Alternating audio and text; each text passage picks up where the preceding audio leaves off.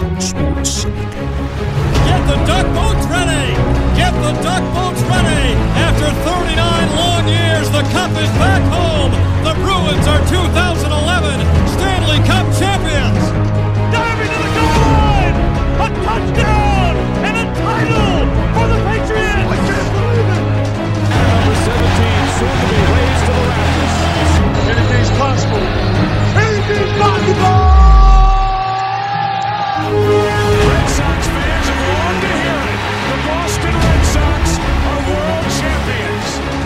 Our f***ing city.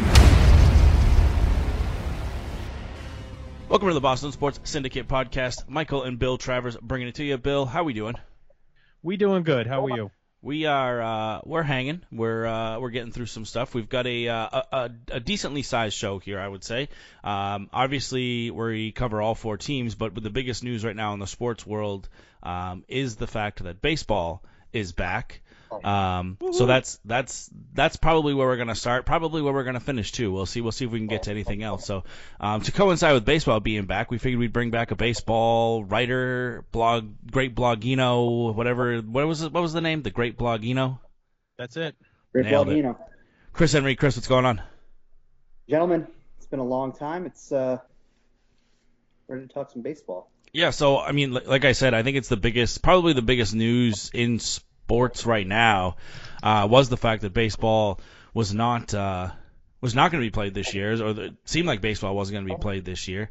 Um, so I guess that's that's where I want to start. Is is Bill? Did you at any point did you think that there wasn't going to be a baseball season? I didn't think that there wouldn't be a season at all, but I I was firmly convinced we weren't going to see baseball until sometime in May at the earliest. I, I thought that they were on a course to just totally wipe out the entire month of April and go well into May. Chris, how about you? I'm happy it's resolved. Um, it was very frustrating over the last couple of months, just seeing the banter back and forth that went between both um, the players' side as well as as Major League Baseball. Um, but to, to piggyback on Bill, yeah, I was, I was surprised that it, that it got done. They're going to play in April. I really thought that they'd end up playing in in May.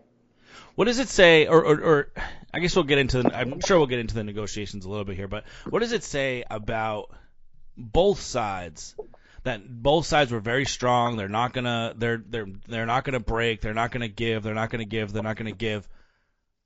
And then games start getting canceled, and all of a sudden they suddenly come to an agreement. What's that tell you about about how both sides are looking at this? Where all of a sudden, you know, players potentially start losing paychecks and owners potentially start losing ticket sales and revenue, and then all of a sudden they can come to an agreement.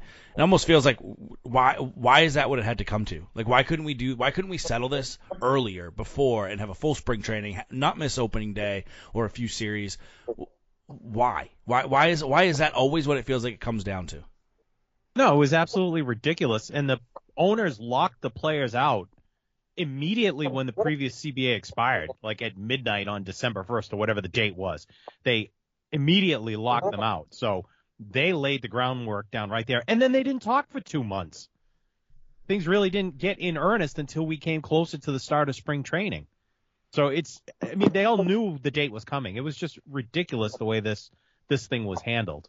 And, but you're right. I, I think once, once it got to the point where people started to lose money on both sides, that's when things started happening in earnest. But there's absolutely no reason why it had to get to that point. Who you put most Yeah. of the blame on here? Chris, who you, put most of the blame on for the fact that there's games lost? Or do you put blame on both? Do you put blame on just one or the other? Where do you land?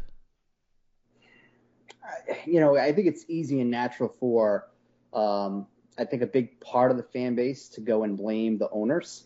Um, they're the ones at the end of the day that locked out the players. Um, I give the players credit that they, you know, they dug in on on certain things, but I also feel like the players, it's not like the same baseball union of years past where they they really seem to, um, I don't, I want to say come a showed a little more camaraderie. I feel like the players towards the end just wanted to play.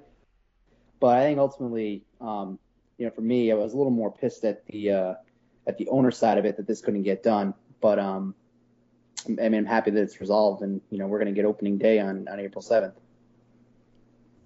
Bill, your blame goes to. Mostly to the owners. I, I, as Chris said, they're the ones who locked the players out. Uh, I, I think they were the ones who didn't negotiate in as good a faith for the good of the game. Uh, the the players I think were really trying to to their credit, I thought they were trying to protect the younger players as much as anything else in this deal. Yeah, they were trying to raise the competitive um, luxury tax to a higher threshold so players could sign for more money, sure. But they, they also fought to protect some of the younger players who have been getting screwed over the last few years with uh, service time and, and guys not getting called up until later in the season so that the owners could get an extra year of service out of them. So I, I got to give them credit for that. I think they fought for the, the lower paid players, and I'm and I'm using that mm-hmm. relatively because they're still making a hell of a lot more money than probably the three of us combined on their annual salary. But still, you know, they they were fighting for those guys, and it wasn't just the millionaires out out against the billionaires trying to make as much money as they could.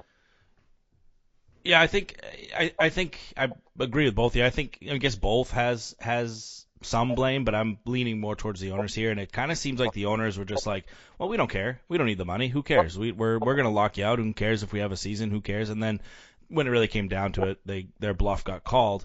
Um, I But- think things really came to a head. I don't know if you saw this, but and I forget the circumstances why, but for some reason the Atlanta Braves books were made public, and it was showed that they made something like 140 million dollars profit last year, which just took the steam away from the owners that they were losing money. mhm. I mean, it, I'm not that Atlanta's, you know, a relatively big market team. They're not a small market team like a Tampa Bay or a Kansas City.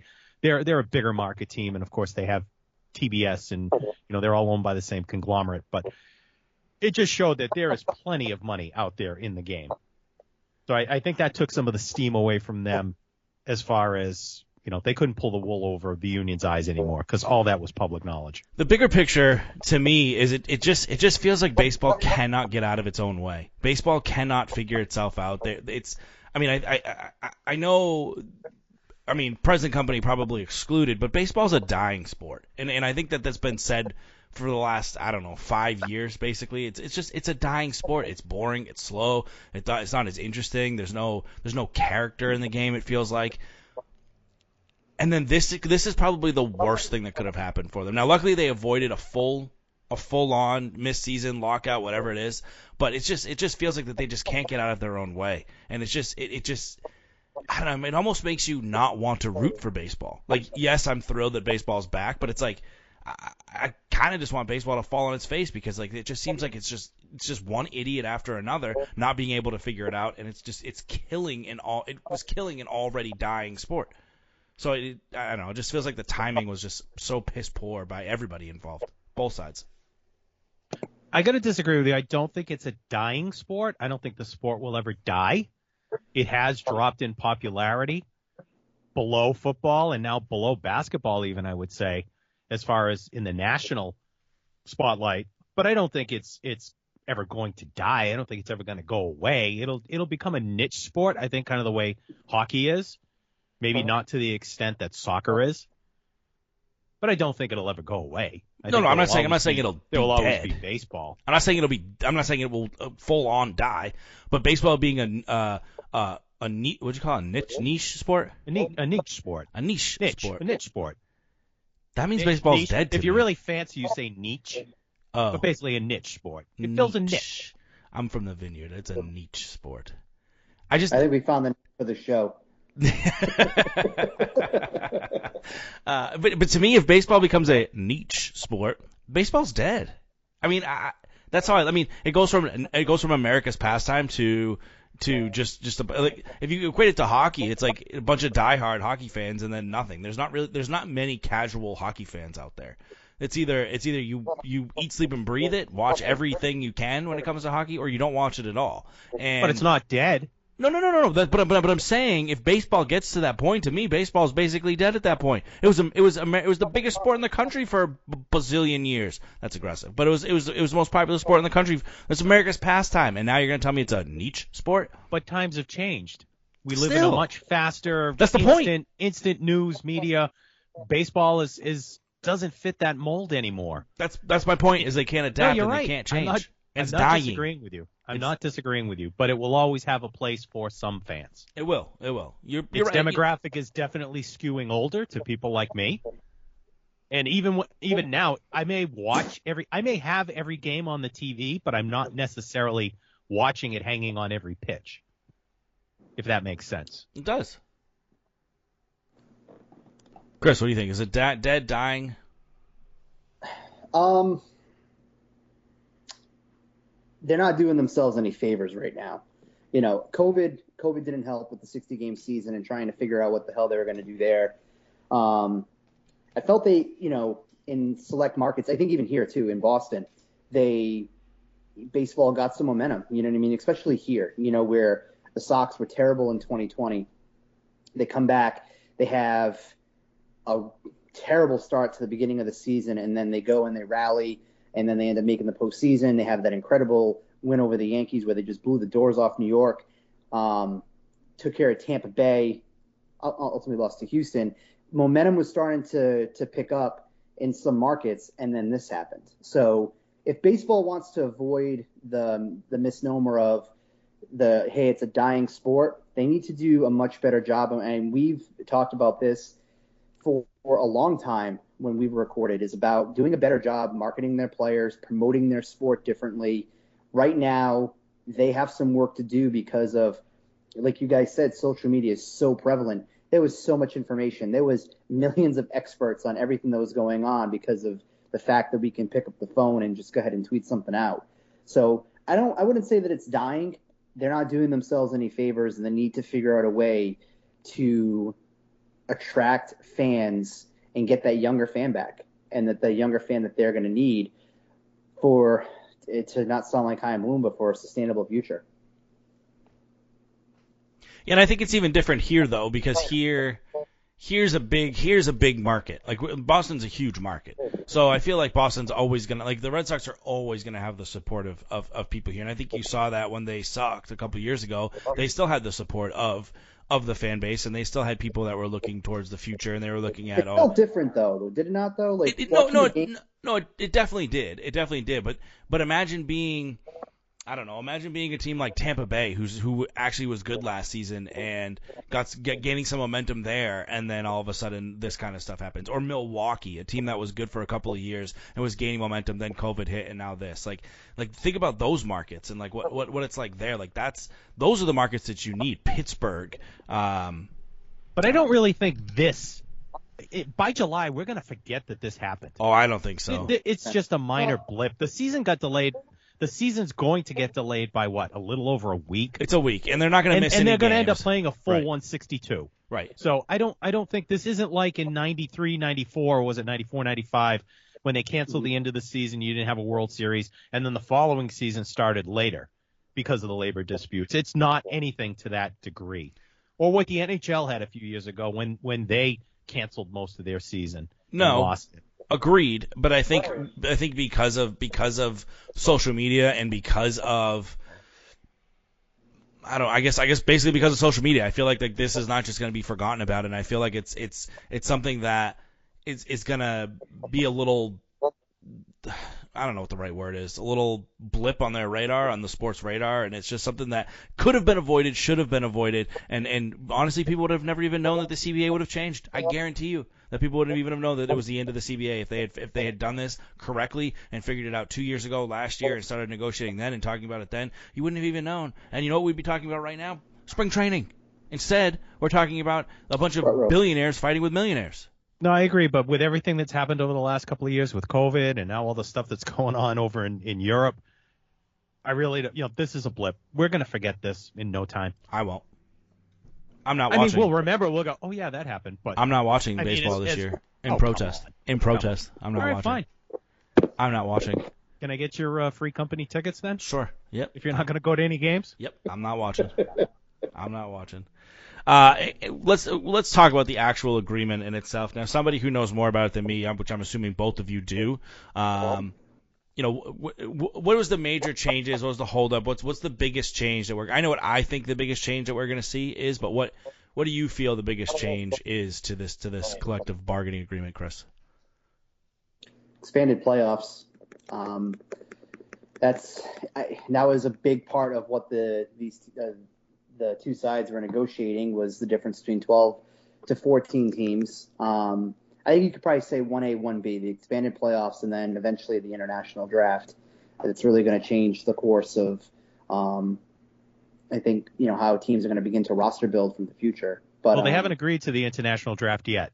Not yet. They have. I think it's That's pending. July, until July 25th. But I think if they don't agree by that date, then the qualifying offer comes back. A lot of a lot of the things that the players wanted off the table that they currently have end up coming back. But um, no, I, I think it's that playoff piece.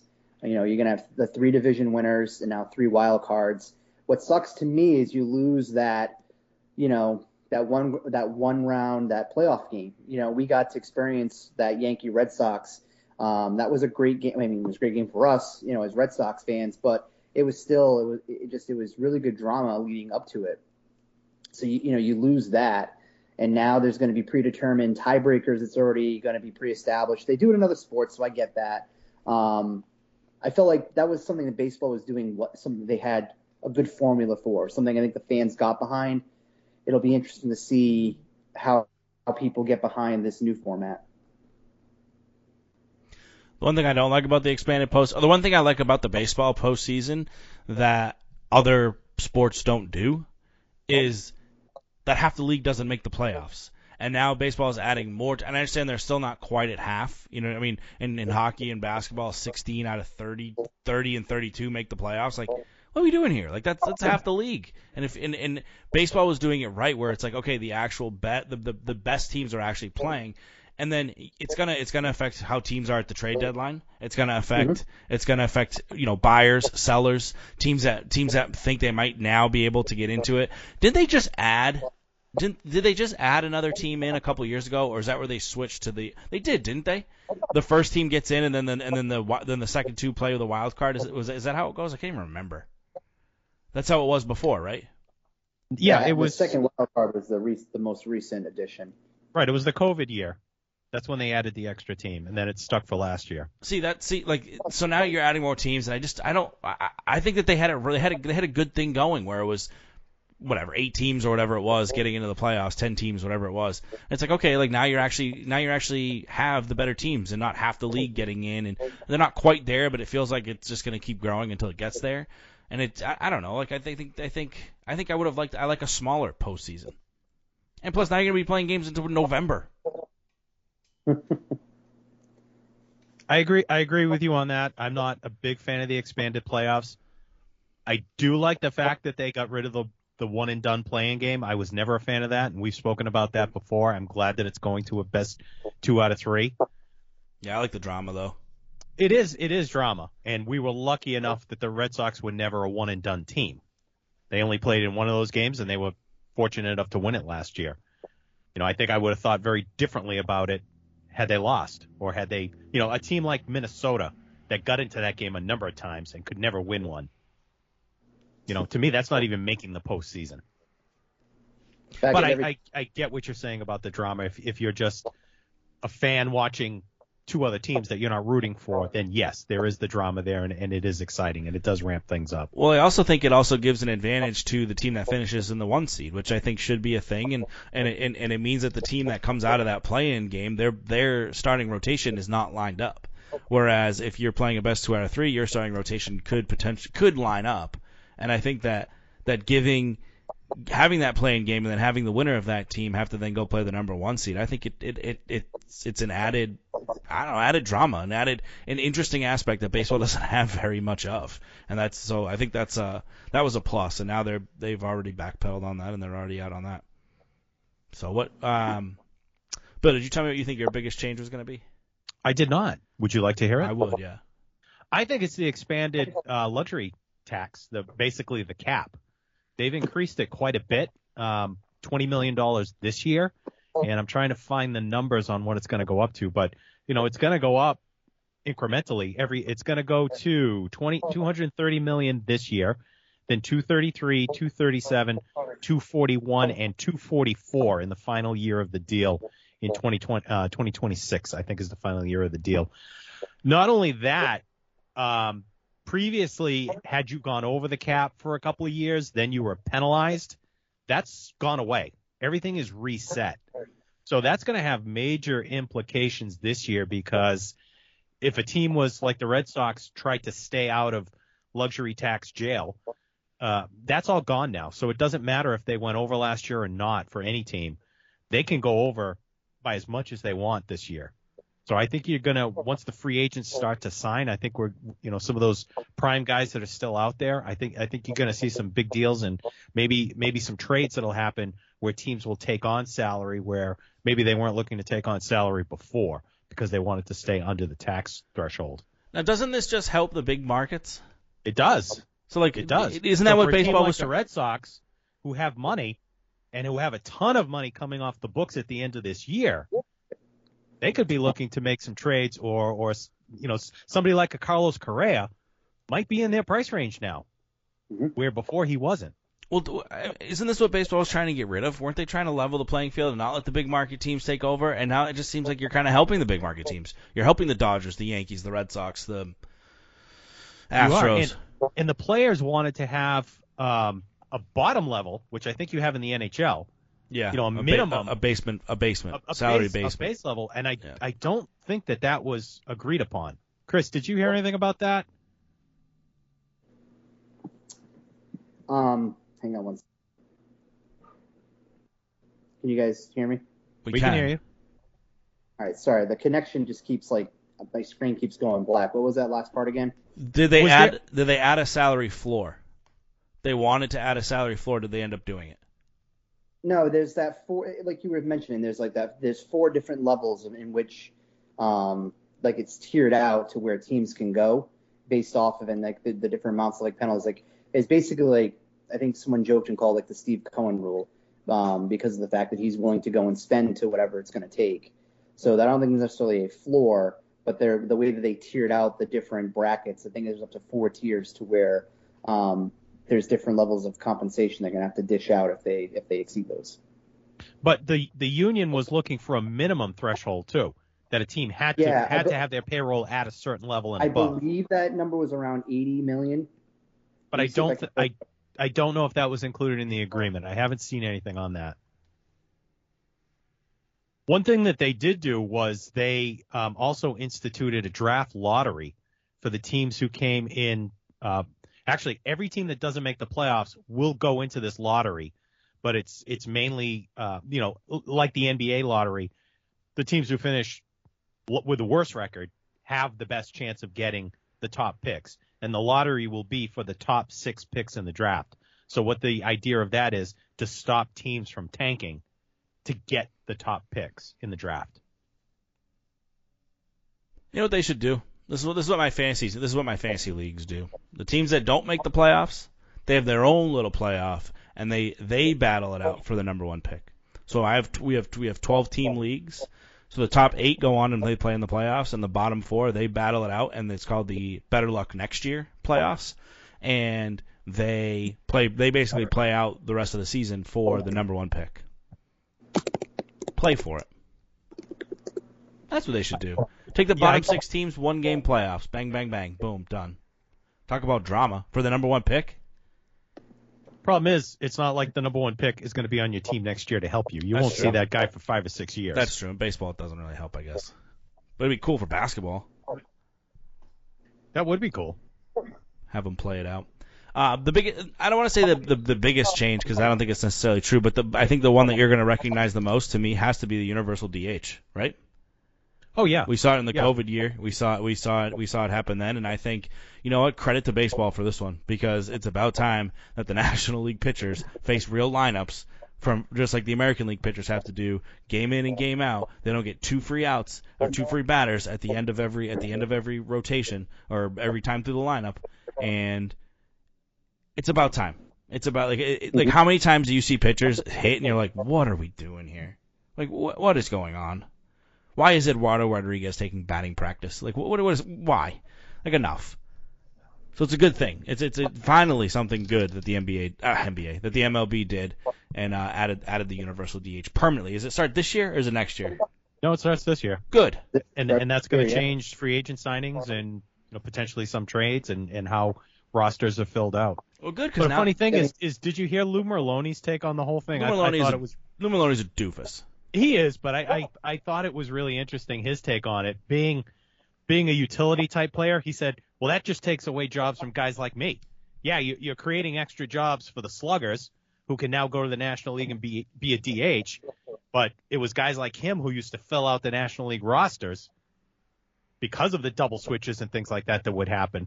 And now guys like that are out of a job. So I, I just I just thought it was really interesting. It shows shows a different perspective on it. I mean, y- yes, but also no. Because you're you're you're if, if that's the case and you're adding a DH, it's someone who can do one thing. It almost to me then it's another roster spot for for a guy that can only do one thing. It almost seems like you're going to need a utility guy. 'Cause it's not like David Ortiz could go out and then and then do other things other than just swing the baseball bat and hit. So then you need then you need a, another utility guy. You need, would need utility guys to be able to fill in for different spots. If you have a guy who, on your roster who only can do one thing, Well, that's why, like you, for example, you get like Nelson Cruz. So you think about him, and he's 41 years old. His entire market obviously now goes to both leagues. right? He could he, he could sign with the Dodgers, and you know, and and add another you know, a, a powerful stick to that lineup that that team already has a great lineup as it is. I do kind of agree a little bit with Mike though. I think teams though they're going to need to they're going to need to build their roster in a way that you just don't need to rely on having that big bopper as that DH. I think that if if Chaim Bloom could have his um his way right now, you know, does he look to explore JD Martinez's market? Is that something he's doing right now, where you can free up that 19 and change that he's making this year and put that into the bullpen, where that's probably a bigger need, and go out and get a guy that can. I mean, I'm not saying replace with Kyle Schwarber, and I think that that's another piece that, that people need to kind of get onto you know grips with that Schwarber is not the same hitter as JD Martinez, not even close, and in the same ballpark. But you know, can you go and and find that next level down and interchange those parts like the Rays do? And I, I think it's where baseball's shifting and transitioning to. So I wouldn't necessarily say, you know, to Merloni, you know, hey, look, that's going to take jobs away from me. Well, then I would go and argue and say, all right, well, then you need to go ahead and change your style of play and figure out how you're going to stay, you know, longer in the league too. You By know, the way- stop. You know what I would say to Lou Merloni about complaining about the National League losing the DH and taking away taking away jobs from players like him? How many games you play in the National League in your in your illustrious career there, Lou? How many? Any, anybody have a guess? I know he played for a year in San Diego. Yeah, I would I would price what's 50 games. That'd be 65 games in his career he played in the National League. Like uh, the National League really kept your career alive, Lou. Like good good job. Like w- way to be on way to be on base. Way to be on base Look, with I, guys I'm, like you. I'm not I'm not trying to. I'm just saying it was an interesting take. No, on understood. It, that's all. Understood, but but I just I think that it I personally think that it would open the door more for players like that, where the Brock Holts, the um, who's the guy, who's the freaking guy the the the Red Sox had it didn't really work out. Uh,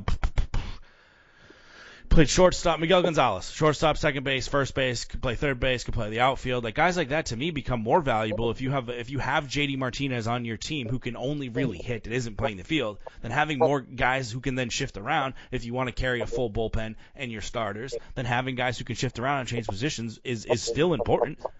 Yeah, but those are starters. I'm talking about guys you need to come off the bench because you're doing multiple double switches in a game.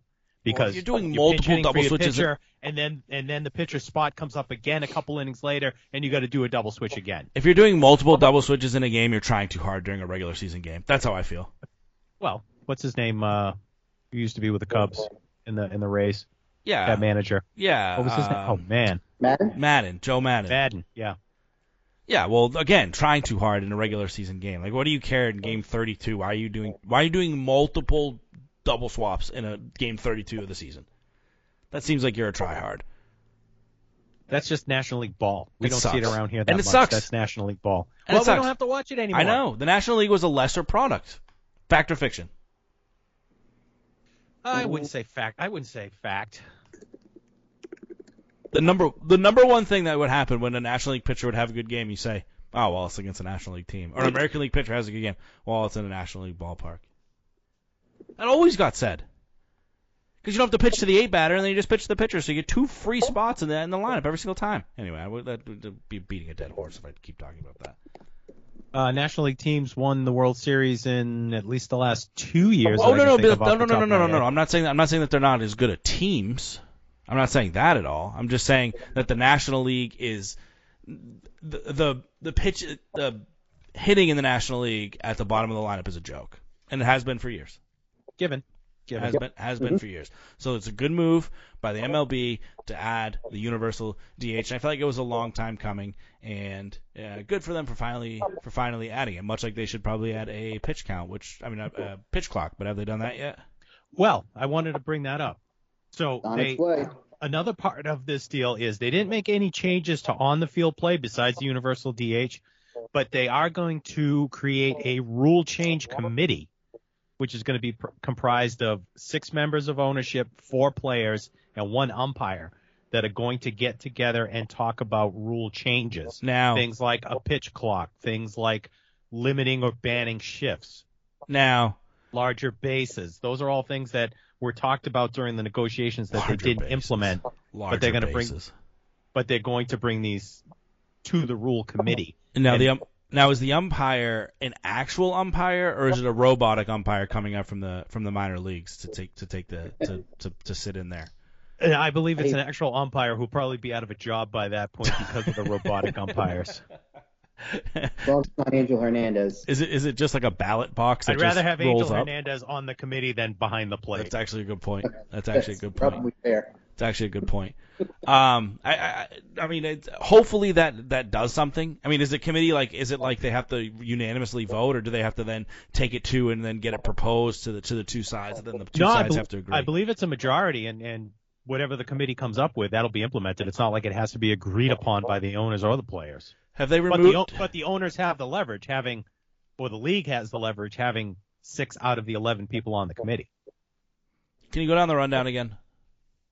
Six, the committee is comprised of six representatives from the league, from the owners, four from the players, and one umpire.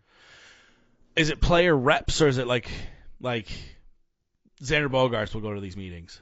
Well, it's a player. A player rep is a player, so it's representatives from the players. It's so, So I, I, I would assume it's players, but I suppose it could be agents. I don't know. Hmm, That's a good question. I don't know that answer. Interesting. Interesting. Um, well, hopefully, hopefully it's hopefully it's a younger. Hopefully, if they do it, it's younger players, and they, you know, they're they're in the for the interest of the game, and some of the younger owners maybe or GMs or whoever. So it's, it, you know, it's they look towards the future of the game. Um, one question I wanted to ask because I don't know because I feel like it's a million rounds. How many rounds was the previous amateur draft? Twenty. I think last year was only five.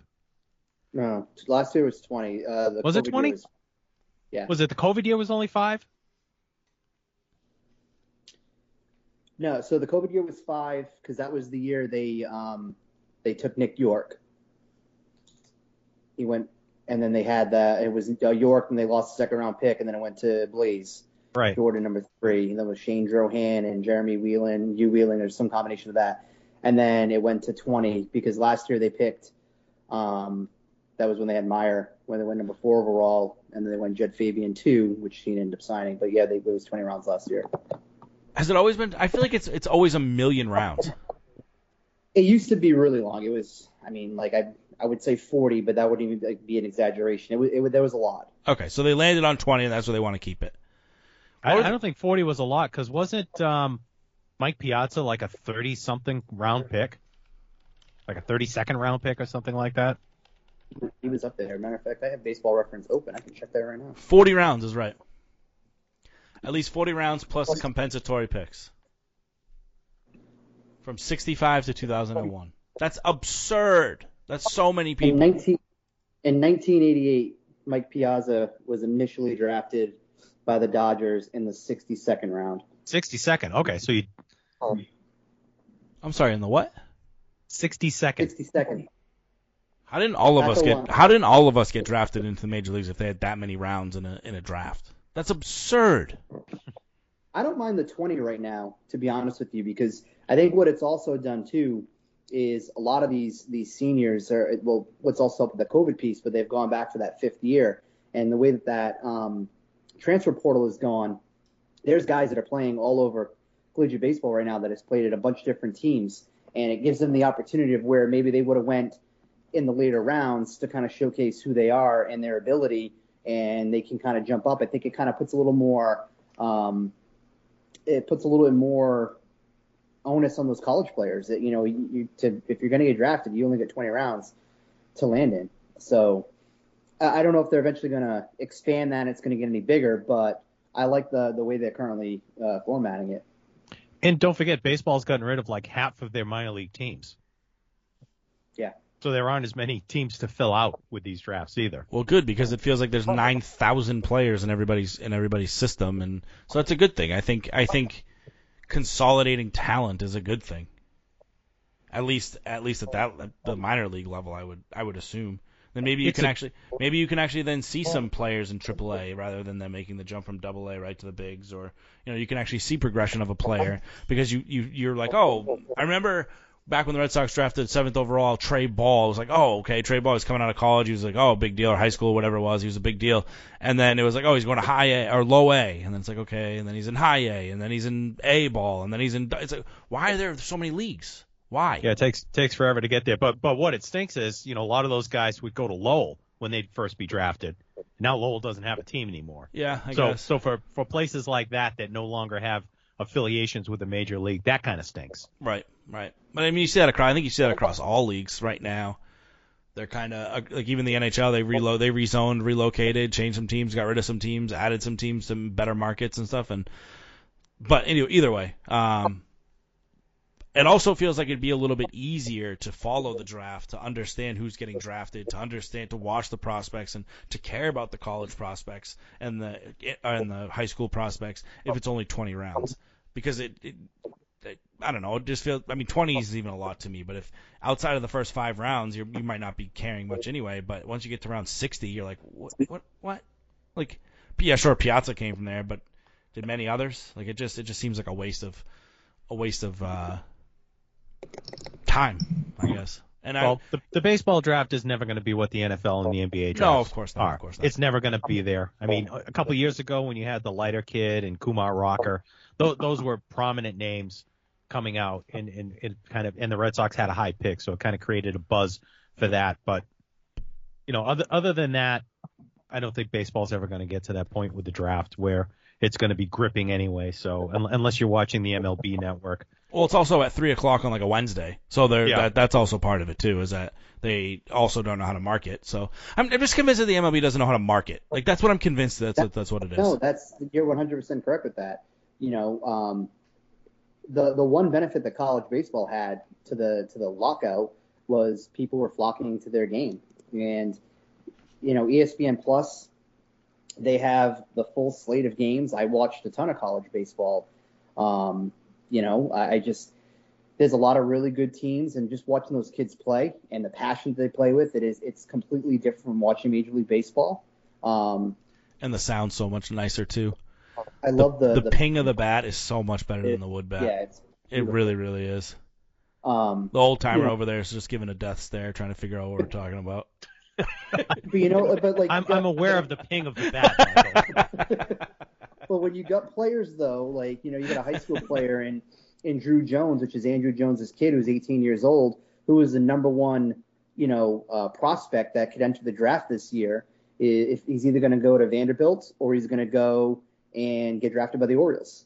You know what I mean? And like, I just had there not been a lockout, you know, had there not been a lockout, you know, would people be educated on that? You know what I mean? Like, here's here's something where like again, fans outside of that Baltimore market, outside of the Vanderbilt market, outside of he goes to school down in Georgia.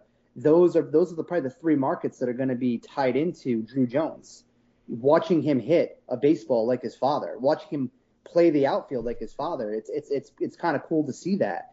You know, there's and there's a ton of college players too. There's a ton. I mean, Tommy White at North Carolina State. They just that first like two weeks of him playing, you know, he was uh, it was an early candidate for the Golden Spikes. I mean, there there are so many players that were putting on a show offensively.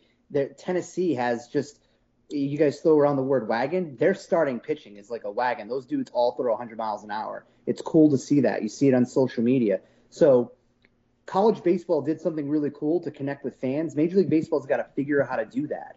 And, And they, they they can't. They can't even figure out their on-field product. Never mind, never mind the off-the-field stuff. And that's that's part of the problem. But the the, the, the crazy thing is, I don't I don't care about basketball and at all. But you still know every year who the top two, like who the top three, four picks are going to be when it comes to the draft. The NFL don't really care that much about college football either. But you always know who's who's who's going to be in that running. You know the names that are coming out. You know the court. Not this year, you won't. Well, this year it's all going to be linemen, but but but it, you still like even that I know it's all going to be linemen and, and defensive linemen. It's it's it's all like that. That's the whole draft this year. A couple of linebackers mixed in there. No quarterbacks. The one quarterback is a true senior from. Pittsburgh. So see, like I, I even know that. I even know. I didn't even know Andruw Jones' kid was playing was was a, was a prospect. In You know why you know it? Because ESPN covers it. That's I don't why watch you it. know No, it. I don't watch ESPN. I just I just know it because from from watching from watching foot from watching a couple of college football games throughout the year and then social media. Did I know Andruw Jones' kid? Do I know who Tyler White is? Yes, because I know Chris posted because he had like nine home runs in his first three games. That's the only reason why I know that name. It. Loved it. I mean, that's accurate, right? He had nine home runs in his first three games or something like that. It was like two or three games. Yeah, he had he had like 21 RBI by like the end of the second week. And how do I know that? Just be, simply because of social media. That's how, and, and it feels like baseball doesn't have that. The MLB doesn't do that. They just they can't do it, and I don't understand why.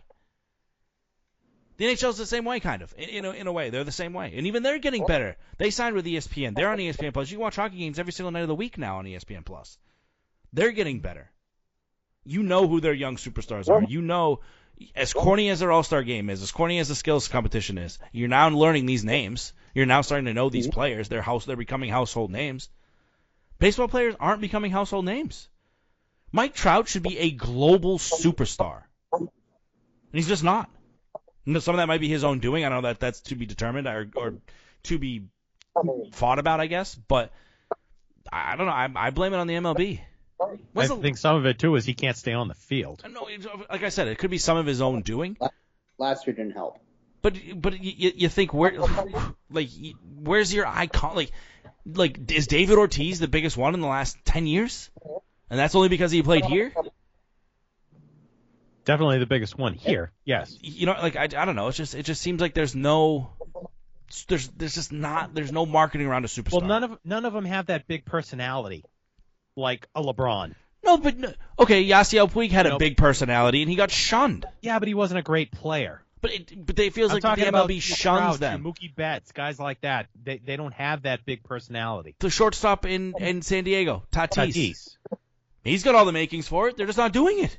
No, they're not marketing it. Well, and He was on the cover of the Diego. show. That's another problem. He plays in San Diego. He was on the cover of the show. Well, right now you got you got Ohtani, where And- you know he'll be on the cover of the game. Yeah, they're trying. They're they're going to try with Ohtani, and they well, I guess we'll, that's yet to be determined because because they're just really starting to get into the Ohtani thing.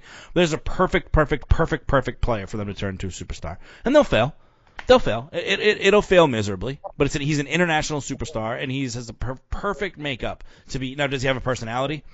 Who knows? Does he really need one? He can hit the ball. He can hit the ball 425 feet and throw it 95 miles an hour. So does he need to have a personality at that point? Probably not. You do for marketing purposes. But I mean, it, it, I don't know. They drive me crazy. Who was the last player that baseball really had that was like that though? Can you give me a name? Rickey Ken Henderson. Griffey? Ken Griffey? Rickey no, Ken Griffey wasn't really like that. Well, Ken Griffey had the per- the the backwards hat flair, maybe. I don't know. I was thinking Rickey think Henderson Ken is really Griffey- the last like like flair dramatic name I thought of. Yeah, and Rickey Henderson was kind of uh, more of a villain than he was the matinee idol. Jeter. Maybe Jeter. Yeah. I would say Jeter. Even if you think about it, too with like Griffey, like Griffey was the player that a lot of kids wanted to be. You know, people emulated his swing. You know what I mean? Like you had to get the Griffey cleats, and then Jeter did the same thing. You know, um, it's just I don't know. Major League Baseball, their own problem is themselves, and once they can figure out how to get out of their own way and do a better job of, I mean, they they're never going to be the NFL, but maybe try to what can you take away from the NFL that you can bring from a marketing perspective that you can constantly connect with fans all the time. See, but why can't they be the NFL? Oh. Why can't they They'll- be the NFL? Why be- can't they be the play- NBA? Playing every night, they'll never be the spectacle that the end is. The NFL is an event once a week. Okay, but what about the NBA? The NBA plays multiple games a week, That's what I'm but saying. it's not what- every night. That's what I'm saying. What was- what's probably going to be good for them, and we'll see how Apple TV does it, Oh, is another thing. the version they're going to do their own version of like a red zone. Let's see how that actually plays out and how they're going to do that. And the key thing though is who's hosting that. That's the key. Who's the person that's going to, you know, like everybody knows. Probably um, Jared Carrabis now that he's no longer with the Barstool. I mean, it, it, But the it's MLB Network though. kind of did something like that, where they would switch it- around from game to game. but you got to have someone that's going to keep people's attention. That's going to be that, you know, like with Red Zone, you got Red Zone and it's the dude Scott Hanson. Like those, it's like two and two. You know what I mean? It's like the progressive commercials and Flo. Can't stand her. I wish they'd move on from her. But whenever you think of progressive, you think of you think of Flo. The MLB Network is going to need. I mean, Apple's going to need that. Who's that person? You know, that can connect with fans. You know, like they do a lot of stuff with like Scott Braun. That's not who I would want to be that that person you know, if like MLB Network when they do a lot of their interactive stuff, like last, like yesterday, he did um uh Twitter Space for like an hour, you know, with uh hoping that this free agent frenzy that I, I'm not sure wh- where the frenzy is, but it hasn't happened yet. It's going to happen Um, right after we finish recording. Well, I mean, there's some stuff that that's kind of trickling out. We can go over a little bit, but um, you know, like who's that person? You know, like I think there's there's things to look at just beyond the on-field product that Major League Baseball needs to like needs to do. Like, I'm sure they have, but has Major League Baseball like reached out to and did like focus groups with fans from all different standpoints, from a TikTok, from an Instagram, from a Twitter, all the all different avenues to try to like figure out how to engage with fans better. You know, like I just feel like there is such an opportunity to grow the game beyond what's on the field. They need to hire us. That's what they need to do. They need to hire us. Are you listening, Manfred? Yeah, yeah, that's we it. are available. Yeah, that's it. Yeah. I am uh, I'm available as well. So. Um, one last thing I want to talk about about the arbitration before, I mean about the CBA, not arbitration, but I just gave it away. About the CBA uh, before we move on to the free agents and what this all means for the Red Sox is now I understand what this means, but I want you to explain it to to people to make sure that uh, they understand it. Uh, a bonus pool for productive pre-arbitration players of fifty million dollars. Now again, I know what that means, but I'm going to need you to tell everybody else what it means. I'm going to defer to Chris on that one because I'm not I'm totally up on it myself. I have a basic understanding of it, but I'm sure Chris has a much better grasp. I'm gonna kind of tell you, it's it's kind of it's really kind of basic from my end. The, to so we can wing it together. like I read it, I'm like, what the hell does this even mean? Like There's so much like minutia that like a bonus pool for productive pre-arbitration players of 50 million. What well, does that I mean, even? until until a player gets to arbitration eligibility, which is after three years in the league, they are making squat compared to the rest of the guys. You know, they they might not be making a million a year, no matter how productive they are. So it's just a little way that these guys get a little bit of extra boost oh. in their pay if if they're being productive players on the field, like a Rafael Devers has been for the last few years. Now he's eligible for arbitration, so he's in for a big payday. But before that, he the Red Sox had him on the cheap. So Isn't this, that- this is, isn't that the point of drafting? Isn't that the point of being? Isn't that the point of drafting? Isn't that the point of scouting? Like, oh, boo-hoo, they're not going to get their money until they're 24. Oh, boo-hoo. Like, are you kidding me? Are you, like, that's the point of being drafted. I- I no, think no, it- I wouldn't say that's the point of being drafted, but you're you're under a team's control So at that point, and the, and these guys are. I mean, you've got you've got utility infielders that might be making two three million a year, whereas Oh. these guys. I mean, a guy like a Devers who's who's got 40 home runs and 60 doubles, and he's hitting 300 for you, and he's and he's getting paid 750. Oh. And in a year and a half, he'll make 10, and the utility guy will still be making 2. And then the next year, he'll make 15, and then the following year, he'll make 40. So no, I don't want to hear it. Give me a break. He'll make he'll be paid $40 million a year before he turns 25. Give me a break. it may not be though, it, it, but Devers is a different case. There's a, I mean, I, I think the way they're trying to do with this with this pool though was a big thing was that the players they wanted they wanted the amount of time that the teams could have their control to be shortened, and teams didn't want to give that up. So now being able to have a little extra, you know, piece of the pie for these, some of these guys, so they can kind of make more money before that that big contract, you know, even if they can get to that big contract, um, isn't necessarily a bad thing. The guys like Devers, we know they're going to get paid. You know, I, I'm trying to think off the top of my head, like who's that second tier player right now? Like, for example, when Bobby Dalbec gets to to that, you know, he's not going to get the the Devers payday. You know not I as good. Like, And he's probably not going to get into that pool either. Well, You here's know, so- okay, okay. So here's here's the better solution. From the second a player is drafted, his six-year clock starts right then, right then Oh, and then, there. then he'll be then he'll be arbitration eligible by the time he makes the major leagues if you're going to do it by as soon as he gets drafted. Just get rid of the service time and, and, and do it that way. From the second you get drafted, or, or get rid of arbitration in general. Get rid of arbitration.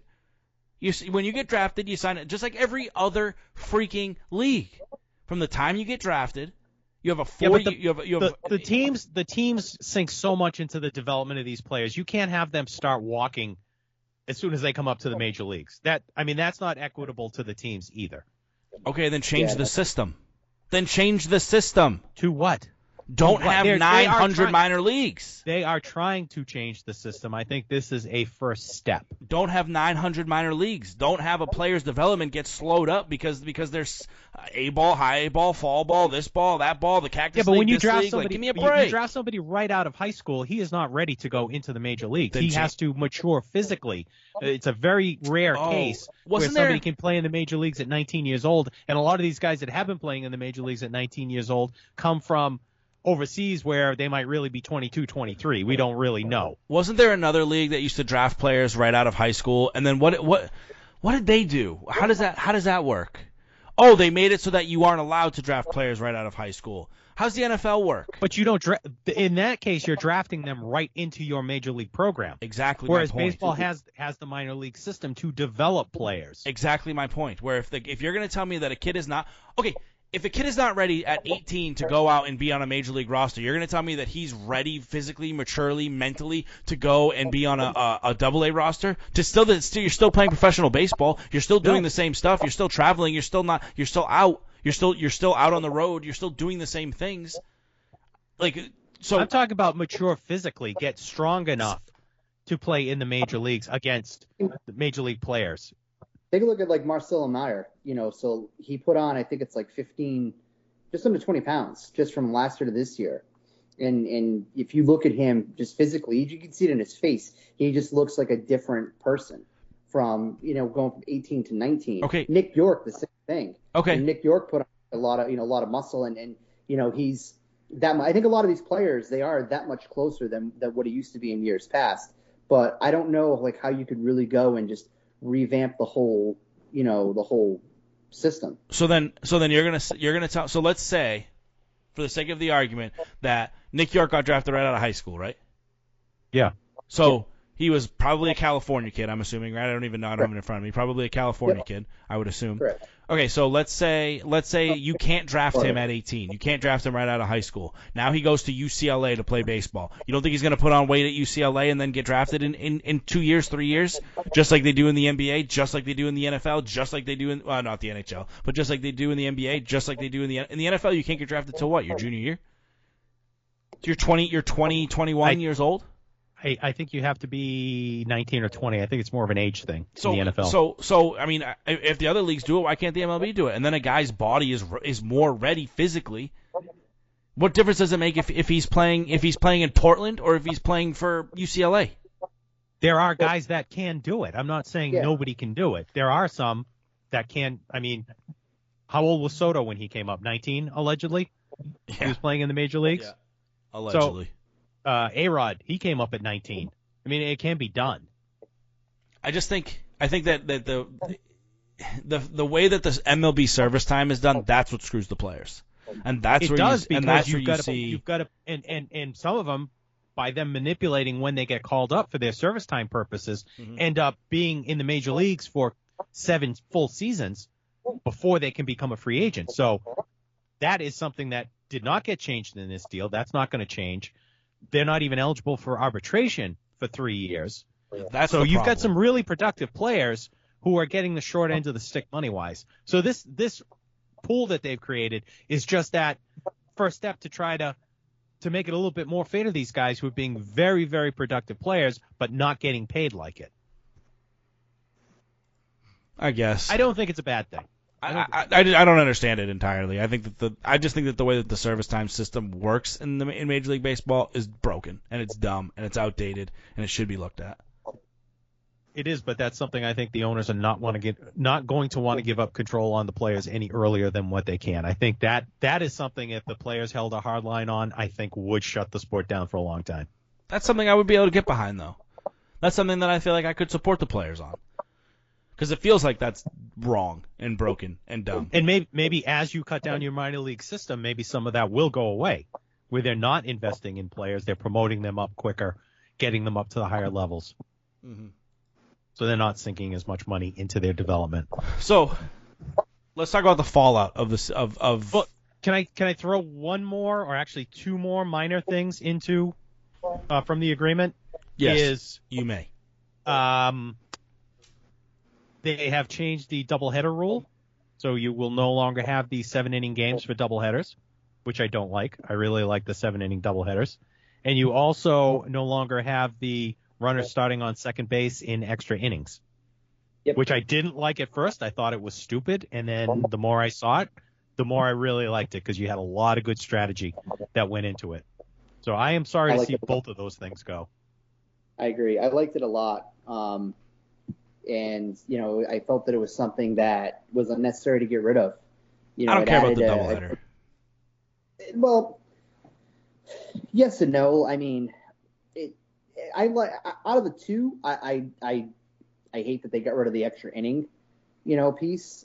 Um, that with So- the runner on second, I like that a lot. It it gave that like sudden death element to a game that has no like, you know, that doesn't really have a sudden death type rule. You know what I mean? It was it was just it was it was intriguing. There was strategy to it. Um, I you know it just it, it felt it didn't need to go away, but you know that's I, It's it another. it, ML, it was MLB that wanted that changed, I believe, right? They did that for COVID reasons, you know, when your rosters were limited so that you didn't burn out your pitching as fast.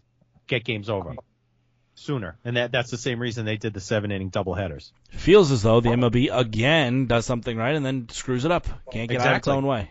Now the seven inning thing, I don't really, I don't really care too much about because uh, then we don't have to have the argument on whether Madison Bumgarner's no hitter is an actual no hitter because it was only a seven inning game. Like, that, Yeah, okay, no. fine. Like, I don't care about that anymore. Like, so whatever. I don't care about the seven inning games. But but the the I almost said overtime. The extra inning thing, like th- there's no reason for it not to be that way. There's no reason for that not to happen. Do they leave the three batters must face three three hit? Jesus, pitchers must face three hitters. They leave that in. I believe so, yes. See, that's Yeah. another dumb rule in my opinion. But whatever, whatever, whatever. That, that that's dumb. The, I don't know why they would take the, the extra innings thing out of it. That's stupid. Do they have a? Did I see, or am I making this up? That some league is going to, if it's tied after 11 innings, they're going to swing off a home run derby. Did I see that? I It don't could know be what like you've seen. It could be like the Savannah Bananas, but I mean, it, but I still think it's, I still think it's a, I still think that's a, some Let me tell you league. what. Have you the the Savannah Bananas off the rails for a quick quick little piece? I ordered a shirt and a hat from them. They called me within a week and just asked about like did I like the item? Did I get the package? They gave you little like free little goodies inside the thing. I thought it was like awesome. Like again, Major League Baseball can't do that, but just think about like here's you know a minor league team that went out, sent something up here to Massachusetts, made a connection. You know what I mean? Like I thought that was super cool. Um, that's my little quick Savannah Banana story. So I'm a Savannah Banana fan now because of it. Are they even? I don't even think they're a. They're an independent. They're an independent. Yeah, it's an independent. They It's an independent. they do for some hilarious. They're great on like Instagram and TikTok, and they wear kilts Yeah. for a game. Like eh, they're they're a riot, and their uniforms are badass too. Badass. There's there's also the Macon Bacon. That's one of their rivals. It's down there. That's you know, and they got all like their their logos are cool. Um, I bought a they they did a shirt about like Rob Manfred. That's why I bought it. Um, I got the fitted hat. The only thing I didn't like about the fitted hat, it was just a little bit too big. It wasn't um it wasn't true to the the the size chart. Um, but it's just it's it's cool and it's it's kind of you know it, it's again I don't want to see guys on stilts dancing in Fenway Park, but there's they they did something to connect with their fans, and you know what I mean like they don't have an issue filling out their ballpark where it's you know four thousand seats. You know what I mean like they're doing something right. And those are cool things that places that are like tourist areas can do. So that, you know, say you're down there, oh, I don't know, for a bachelor party. Yeah, we You're tried. playing you're playing golf during the day and then at night you're looking for something to do, you go to that game. We tried. We tried. We went down there for Chris's bachelor party, my brother's bachelor party, and we we tried because we drove by the stadium every single day, and so we we thought about it. And but I th- don't think I think they were on the road. I don't think they might have been playing the Make and Bacon when we were there and because because, they were they of weren't buying because of buying the hat and the shirt, um, I get emails. I got an email at the start of this season about like buying a season ticket package. Again, it would be cool if I lived down in that area, but um, I just I like what they I like what I, I like what they do. I still follow them on on social media. It's just it's they have a cool little niche. Is that we call it? Niche, niche, You know what I niche. Like, but they, they have something and it works. You know what I mean? And and you know the, and you have like you have mainstream podcasts too that are having the, the dude that owns the team going on there. And So it just goes. about- It just goes to show you, you. I mean, now this is an extreme, but it just goes to show you that it can be done for baseball. It can be done. There's some. Baseball can be entertaining. I mean, you're not going to see. There was a. I actually just saw the video this morning of a pitcher, a shortstop, a second baseman. The, the so the second baseman, the shortstop, the center fielder were all facing the wrong way. They all had their hands in the air, and the pitcher went through his windup. A song played, and they all did like a little like booty drop as the pitch oh. came in. And it's like dumb, sure, but it's it, it they were all in like kilts or whatever. Like it's dumb, but it, it's funny. Like it's good. Like it, it, makes makes makes baseball a little bit interesting. You know what it is? It's they're not taking themselves too seriously, Exactly. which I think the major league has done for the for the Exactly. longest time. Exactly. Yeah, you're, that's probably exactly what it is. Now, now, now, if Major League Baseball players did that, I'd probably be roasting them and telling them that they're corny and hate it. Oh, you used to hate the uh, you know the dance that uh, Yeah, but that's dumb. What's they would do at the end of games? Yeah, Mookie because and that- Bradley and Benintendi. yeah, because that's dumb. Win baseball games. Maybe I'm part of the problem. I, I'm on both sides here. I think now I might be a hypocrite. I don't know. I don't know. Who knows? But the okay, so let's talk about the fallout because this this is actually very very very interesting to me because the three of us talked um, as soon as they signed the deal. I think it was the same day, right? They signed Thursday, late Wednesday, right? They signed.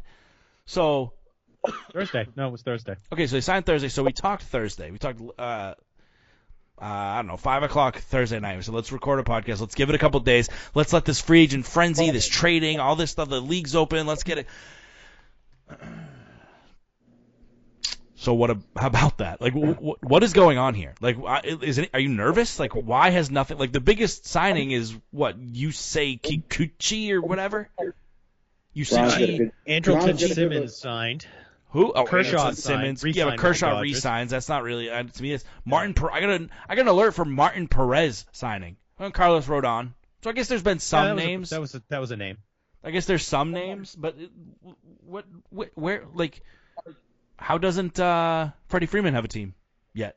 What's going on Why there? isn't, why isn't Correa signed yet? Why isn't I Correa think you're signed going to see the Freddie Freeman piece is probably going to come to a resolution. We're recording here on Saturday. I, I would probably venture to say by tonight. Why haven't the Red Sox signed that uh, free agent Suzuki or whatever his name is yet? I, th- I thought he was a sh- uh, a sure thing You know- coming to the Red Sox. Well, the Yeah, word is know, he I- wants to play in the West Coast now. Oh, yeah, shocker! it looks it looks like the Giants and the Padres are the Shocker. Uh, the, are the two teams that are kind of um, leading that charge right now. For uh, so uh, it doesn't look like we're going to see him soon. Huh? What happened there? The No, I lockout does. figured this. I if the figured this was going to be like when the NFL free agency period begins, and then boom, you know, you got players signing at midnight because there's been all these backroom deals and talks going on. I figured even though they were officially locked out, that teams would still be talking to agents and that deals would were ready to drop as soon as things There happen. probably was some, but I, I think there were, you know, who who's going to be that first team to go and look like they tampered? You know what I mean? And then all of a sudden now, like, is there going to be the, the ramifications? Like a few years ago with the Astros and the Sox who got penalties for the that on-field, you know, nonsense. So, But there had to have been some deals that were close when the lockout Yeah, happened. you would there's uh, yeah i think you're probably going to see again some of that stuff kind of come to fruition sooner you know like the you know uh, carlos rodon who went to the giants getting that two year 44 million dollar deal you know like that's a good deal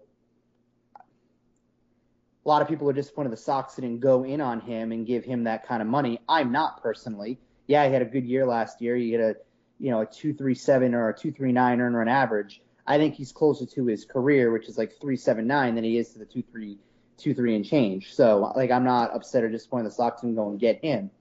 Um, but it's you know Trevor Story like he's not going to go until Correa is going to sign. You know, and then the thing is is like you know New York has a prospect that is just on the the cusp of being you know called up. He could be with that team by next year. So does like Correa make sense for the Yankees? Probably not. So then where's his market go to now? You know, does he go back to the to the Astros? Again, I think personally the Sox need to do something to protect against Xander Bogaerts leaving.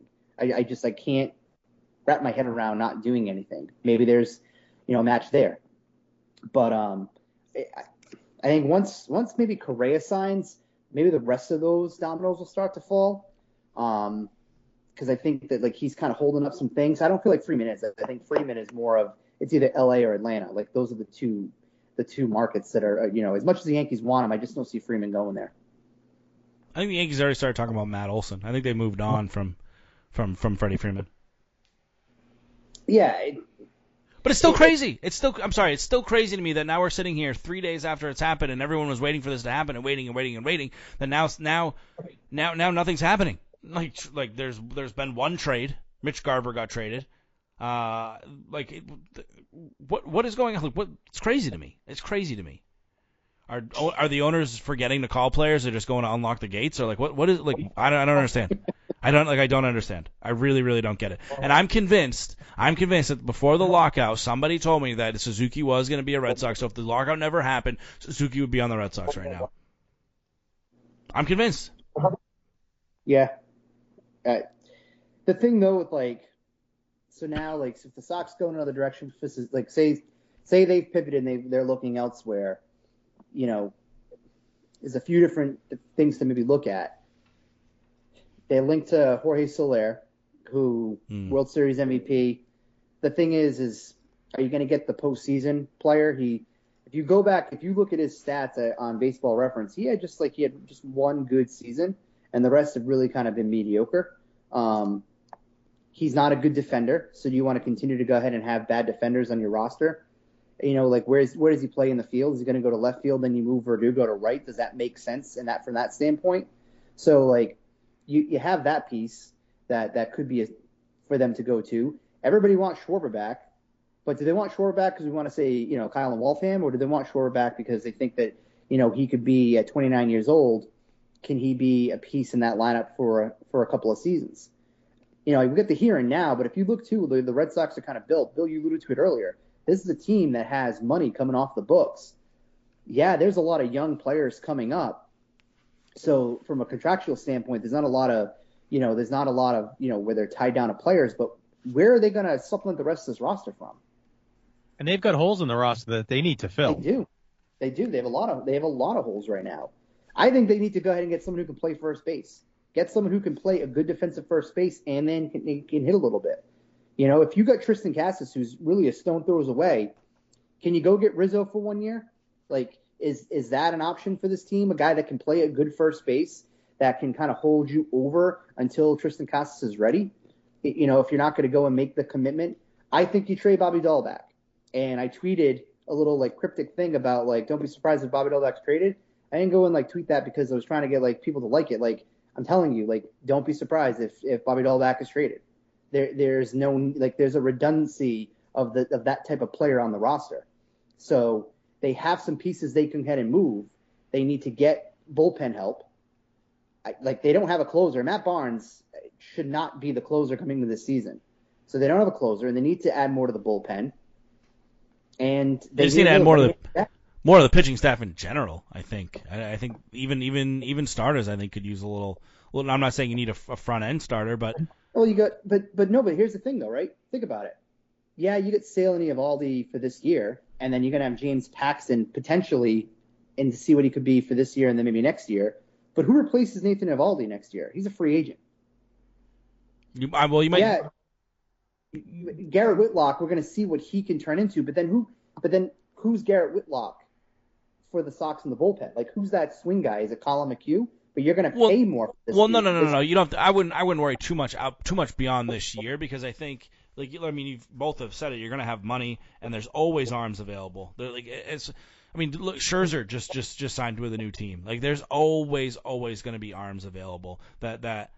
I I mean, did you think? Did you think? Did you think Syndergaard would leave the Mets? Like, like teams, like players are shift, players shift all over. There's always arms that are going to be available. There's always going to be, like, to me, I wouldn't worry about repl- replacing Eovaldi at all. Not even, not even a little bit would I be worried about replacing him. I'm only saying to be a little worried though, because if you look, I mean, they've they've done a good job with replenishing the system, and the system is ranked, you know, wherever it's ranked, 9th through 16th, depending on what outlet you're looking at.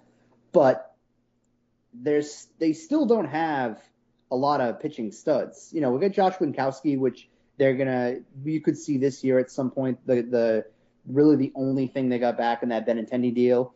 Um, you know, you got Brian. Um. Mata, who's going to be coming back Coming and- off of Tommy John. Ward. Him and Thad Ward coming off of Tommy John. You got Brayan Bello, who's who's there. Uh, Jay Groome is looking more like a reliever than he is more of a starter, but you know he's starting to get a little bit closer. So that, I mean, there's a lot of arms that are starting to make their way up, but Con- Connor Seabold. it gets Seabold. Um, who's oh god, what's the other guys? Uh, Crawford as well, who pitched this past year. So like you have a, a lot of different arms to throw at it, but there isn't anyone, in my opinion, that looks like that could be that next ace. Who's that next? You know, You know what the beauty? number one for the Boston. You know what the beauty about not being the Tampa Bay Rays is? You can buy yourself an ace. You can buy yourself your your number one pitcher. You can buy yourself a first baseman. You can buy yourself a catcher, but uh, not a catcher, a, a closer. Well, catcher is going to be another spot too. But you- Vazquez is in the final year, But you but, and but that's that's a position to upgrade.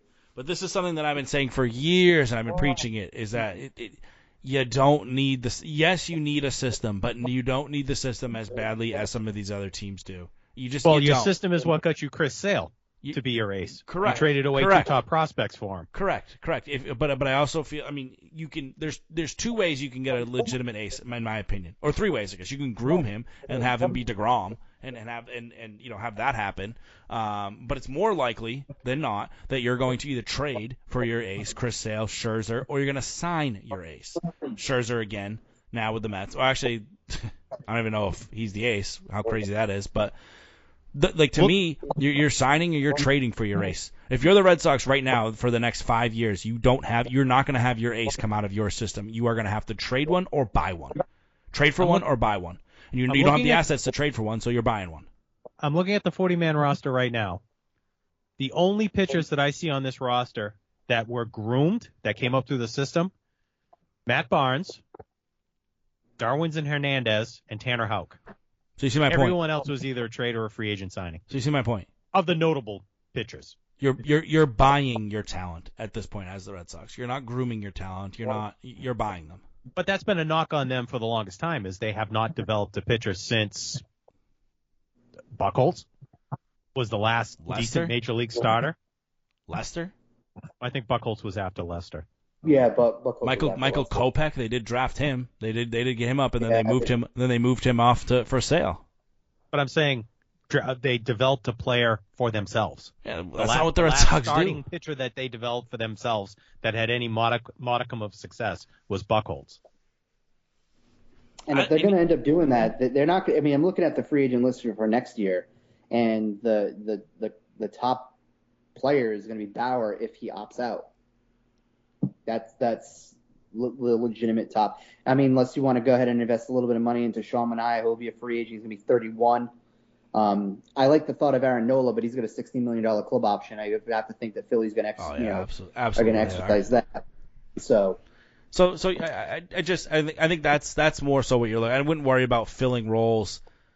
I, I wouldn't worry about filling Eovaldi's role. I wouldn't worry Well- about filling Whitlock's role, swing guy out of the bullpen. Like those are things that you should be able to find on the market, one way or the other. But before we get to next year, we've got to fill out the roster for this year. Wow. And There are still some yeah. gaping holes on the roster. A fourth and fifth starter this year, which will probably be something from your, your Rich Hill. I don't know when Paxton will be ready. He's coming off an injury. Yeah, I don't know if he'll be ready for the start of the season. Michael Wacha. Those are the guys you're looking at for the fourth and fifth spots. Plus late inning bullpen help. I'm a big Michael plus Wacha a second guy. baseman. Plus a right-handed hitting outfielder. There are some definitely Oh, definite it? needs on this team. You mean you mean someone like um Hunter like a Hunter Renfroe? Renfroe. Like someone like that? Like that would have been Yeah. that would have been nice, huh? Yeah. JD Martinez can't play the outfield, but but okay. I think the Renfroe piece, though, the, I think the Renfroe trade, though, it really it was more to do, I think, off the field than it did on on the field. Okay, you couldn't get something better than Jackie. Don't even. No, I'm not doing this. I'm not doing this. I'm not. Nope. Nope. I'm not No, doing this. Just saying. You could have got something better than Jackie Bradley Jr. back for Hunter Renfroe. I well, it's it's the prospects though, the two players, Binelas, I don't Alex care. Binelas we got, and and and Hamilton. Here's the thing. Those- You could have you could have given me any player off of the roster other than Jackie Bradley Jr. and I would have been fine with it. But because Yeah, Jackie Bradley Jr. came back, that's how I feel. Uh, no, it's uh, is it Jackie Bradley or is it the price tag? All of it. attached to Jackie It's all of Bradley it. Jr.? It all sucks. It all sucks. It all sucks. It all There sucks. was a picture. There was a picture that was taken of him today walking in the clubhouse, and he had a bat, two bats and a glove in his hand. The first thing I thought of, was like, I want to be supportive of this dude, but I mean, he's wasting his time holding two bats. With the glove in his hand is the only thing that matters. So late inning, late inning defensive replacement, a ninth inning center field kind of, eighth inning, ninth inning center field kind of guy. Making 11 million bucks. Yeah, his- no, it's great. It's Yeah. great. Good trade. Fourth Excellent work. Excellent work. That's your boy, Chris. Excellent work. Well, the way the the club is constituted right now, he might be your starting center fielder because you're gonna have you're gonna have to put Kike Hernandez at second base. Love that. Love that. It's basically like a National League roster at that point. They're gonna get a they're gonna get a bat that's gonna be able to play in the outfield, so they can. I think Kike fits better in center. You go out and get someone else who can who will platoon with Christian Arroyo because Arroyo didn't at, for at all show that he can be healthy for an entire season. But he's one of those guys that I think if he's healthy, probably could end up hitting like 12, maybe 15 home runs. Um, he plays a decent second base.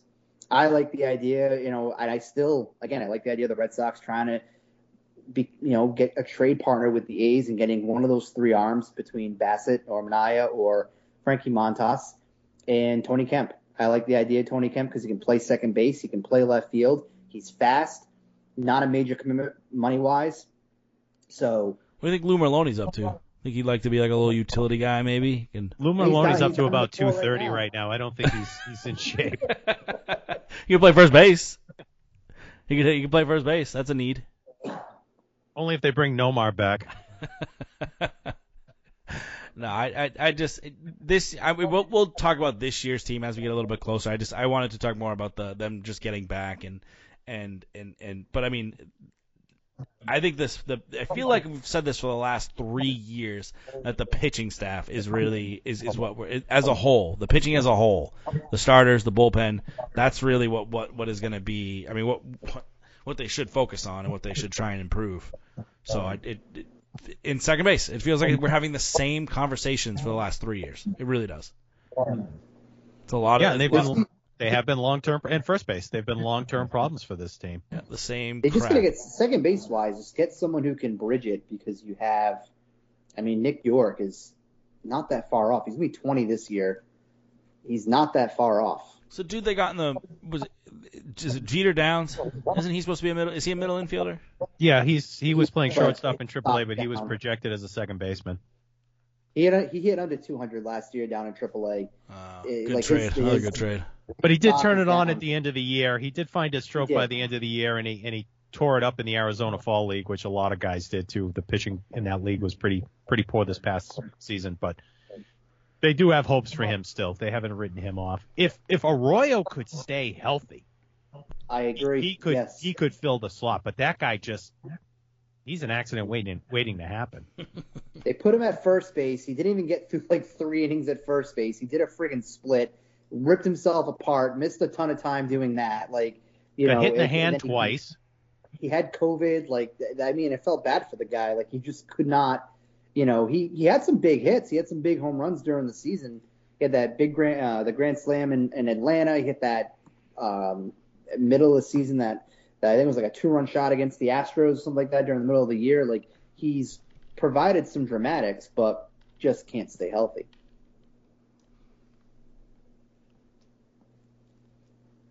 So We'll I think as as soon as we finish recording, there's going to be a ton of free agent signings that are going to happen. There's going to be deals that are going to be made. and It'll be a radically different roster by the time people hear this on Monday. Yep, you're probably right. You know, that, it'll definitely happen. The, so- the Sox will sign Freddie Freeman and uh, and, And Correa, Carlos and, and Carlos Correa, Correa. and some arm. They'll they'll trade for some arm somewhere, and And then we'll have to reconvene and do another pod to talk about it.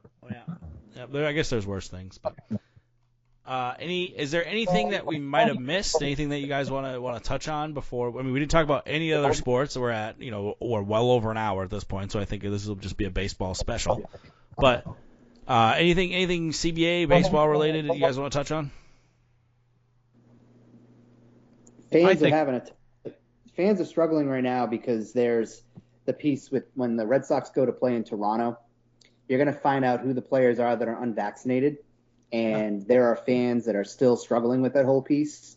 And um, it's in the within even within the last hour, it's been a very contentious conversation on social media um, of the players who are projected to not be vaccinated and you know, if if they're if like say for example if Xander Bogaerts is not vaccinated, which I guess some people are saying he's not. Let's say they go and they play up in Toronto and they get swept. Like that's all you're gonna hear. It's gonna be because he didn't play and all this other stuff. Like, you know, I, I think you know it needs to start to become a non-story, but it's going to be a story, and it's going to be an unneeded distraction for that team. Well, I think it's going to be a story because you play so many games up there. You, you're going to play nine games up there, nine or ten. Yeah. I mean, for teams in the American League East, that's a huge issue. And not only can they not play, they don't get paid for those games, They don't get paid, and they don't get the service time for those games.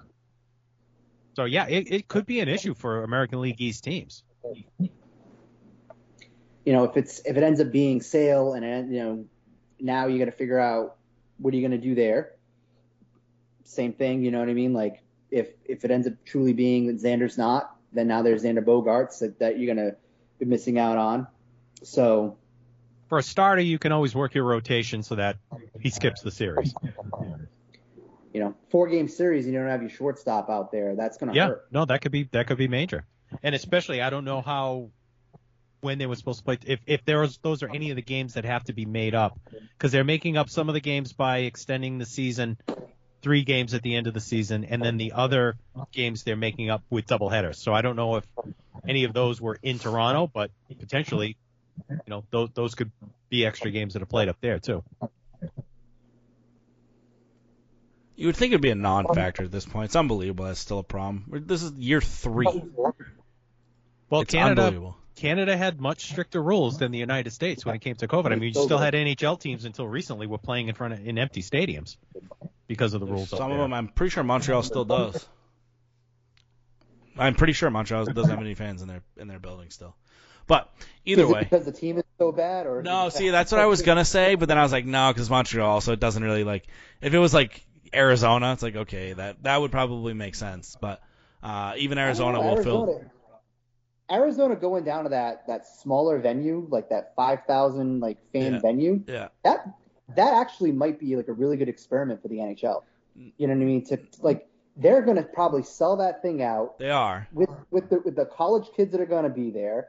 The- I think it's an opportunity where if the NHL wants to do uh, again outside the box, like what if they want to do a little satellite pop up and go to different college campuses and have series and all that? Like I think it's it's it's an opportunity for the NHL to take a bad situation and try to maximize it to its full potential. So the the owner the owner for Arizona said that he would make he's gonna make more money on the 4,500 4,500 seats than he does on the 15 or 16,000 whatever he has now because the 4,000 seats they should be able to sell and then they can they can there'll be a a, a bidding war for them because they can like yeah there's only 4,000 seats but they will be able to charge a little bit more and there'll be a third or a fifth of the concessions that they currently have. So it's a lot less staff a lot less maintenance a lot less all all this stuff security that they that they don't have to pay for. So he's gonna make he'll make more money on the 4,000 seat stadium than he will on the on the, I think, it's, I think it's I think it's a cool concept. You know, you think of it too like you get kids from up here in the Northeast go to school down in Arizona. Yeah, but it's you know, such a they're- bad look for a professional team to play in a building that's I agree. smaller than than than some colleges play in. Like that's that's not a good look.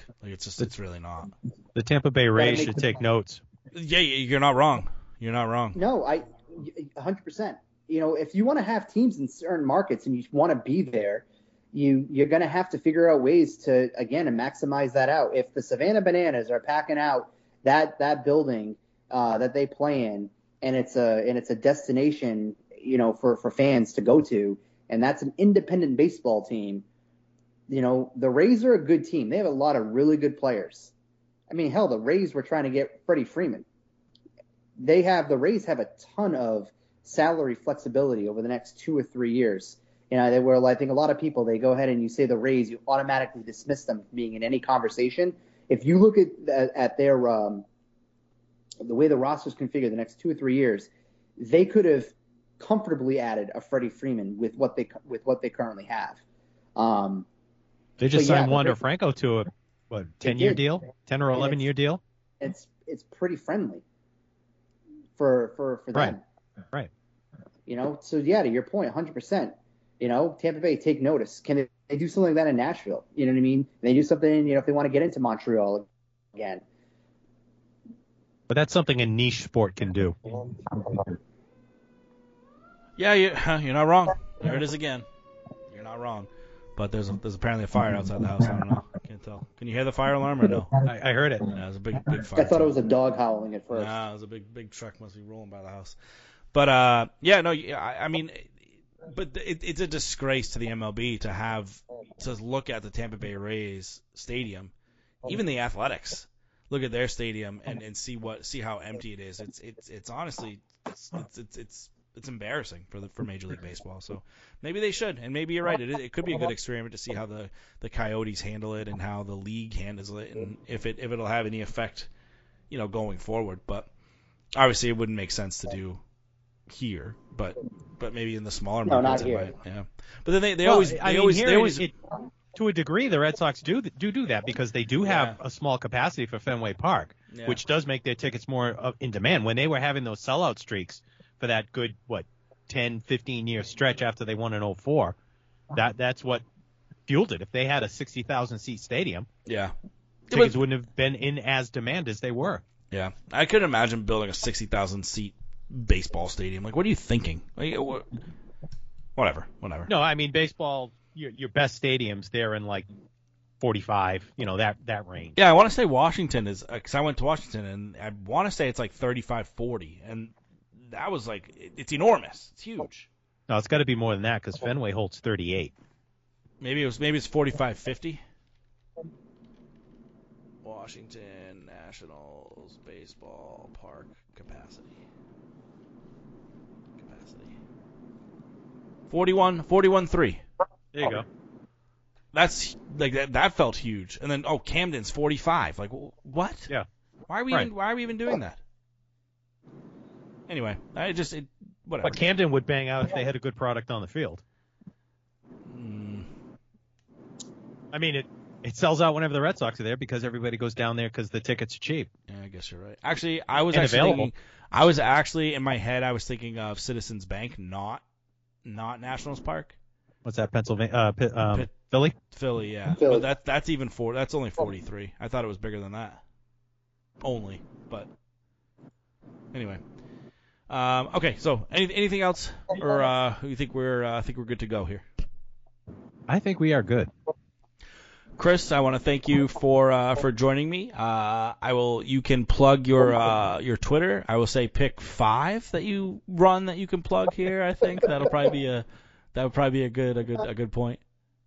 No, no, you can you can go to follow me on Twitter at, at Chris Henrique, or you know, I if you want other sock stuff, you can go to Beyond the Monster. It's been uh, it's been uh, doing pretty well right now.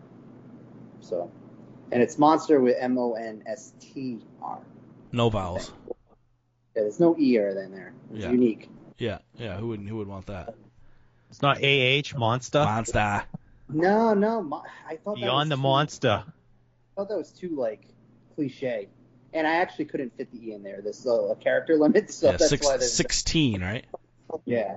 So All right. Well, you can find our content at bostonsportssyndicate.com. You can find us on Twitter and on Instagram at Boston Sports SYN. Uh, you can check out articles you on uh, bostonsportssyndicate.com. There's a couple other podcasts as well. The Bleed Black and Gold, the Beantown Breakdown, um, and then this one as well on uh, bostonsportssyndicate.com. If you are heading out to an event, a concert, a game, maybe you want to catch a baseball game now that they're back in, head to SeatGeek.com. Use code BSS to save yourself $10 off a $50 purchase or more.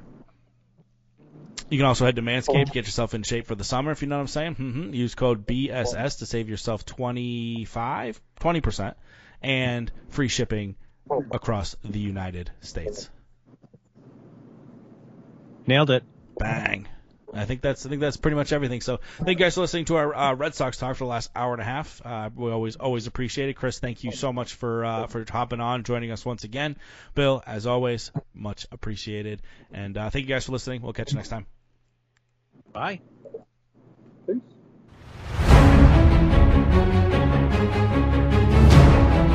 Boston Sports Syndicate. Get the duck boats ready! Get the duck boats ready! After 39 long years, the Cup is back home!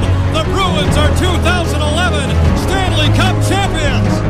Diving to the goal line! A touchdown! And a title for the Patriots! I can't believe it! Number 17, soon